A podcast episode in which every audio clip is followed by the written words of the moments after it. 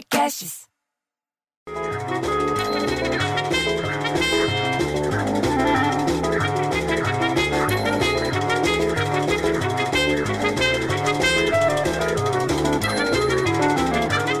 Daí me vem lá debaixo a dona Emizídia, de máscara, de luva, com spray de álcool gel na mão.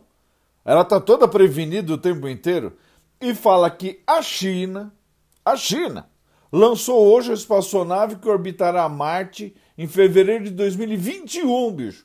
Na primeira missão desse tipo que foi realizada lá pelo país deles.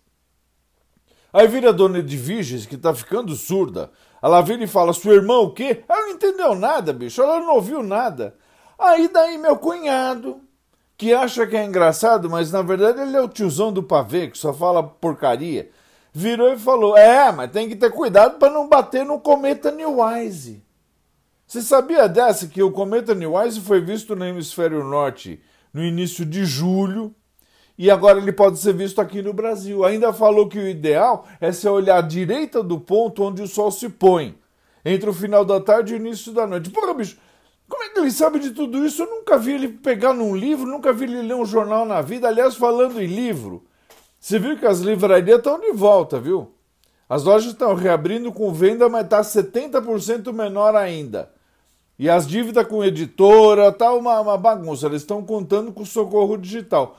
Lojas que voltaram a funcionar, elas estão lidando com o problema de horário restrito e do público, bicho, que o público tem medo de ir para as compras que não são essencial. O pessoal só sai de casa para ir na farmácia ou no supermercado. Aí estão fazendo campanha para arrecadar dinheiro, para ajudar as micro e pequenas livrarias. Eu vou ajudar, bicho. Para ajudar a livraria, eu vou ajudar, porque a gente precisa ter livro o tempo inteiro. Não dá para ficar sem ler. Aí abro o WhatsApp, entendeu? Porque estava apitando, né? O tempo inteiro fica apitando aquele negócio. Aí me veio o Donizete. Sabe o Donizete que é gaúcho? Diz que ele está largando a mulher para ir morar com a Zezé, que trabalha na conveniência do posto de gasolina.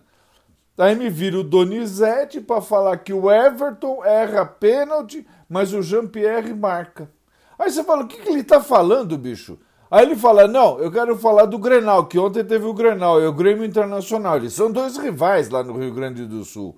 E diz que o, o Everton erra pênalti, mas o Jean-Pierre marca de falta e o Grêmio venceu o Grenal lá em Caxias do Sul pela retomada do gauchão. Diz que o tricolor faz 1 a 0, fez 1 a 0 lá no Estádio Centenário e mantém 100% no segundo turno e aumenta a invencibilidade para oito partidas sobre o maior rival. Porra, bicho, ele é fanático por futebol, Donizete. É capaz daqui a pouco ele largar Zezé para viver só de futebol. Aí que acontece? Daí me vem a dona Beossa da dona Lourdes com a Sayonara e com a Sultana sem coleira para variar, você entendeu? Para se meter na conversa. É, mas vocês ficam falando de futebol dali, daqui, não sei o quê. Tem que falar do futebol de São Paulo. Não, não tem que falar só do futebol de São Paulo.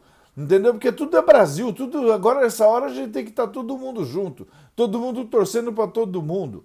Aí a dona, vira a dona Clarice, mãe do Renatinho que usa as botinhas ortopédicas, você entendeu? E fala: "Ah, porque eu sou eu sou corintiana roxa".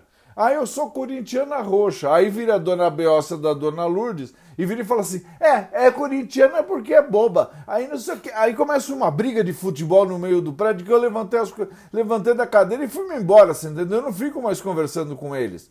Porque não dá, é briga o tempo. Pô, eu, eu fico tão puto, bicho, que eu prefiro um filho viado que um filho que briga por causa de futebol.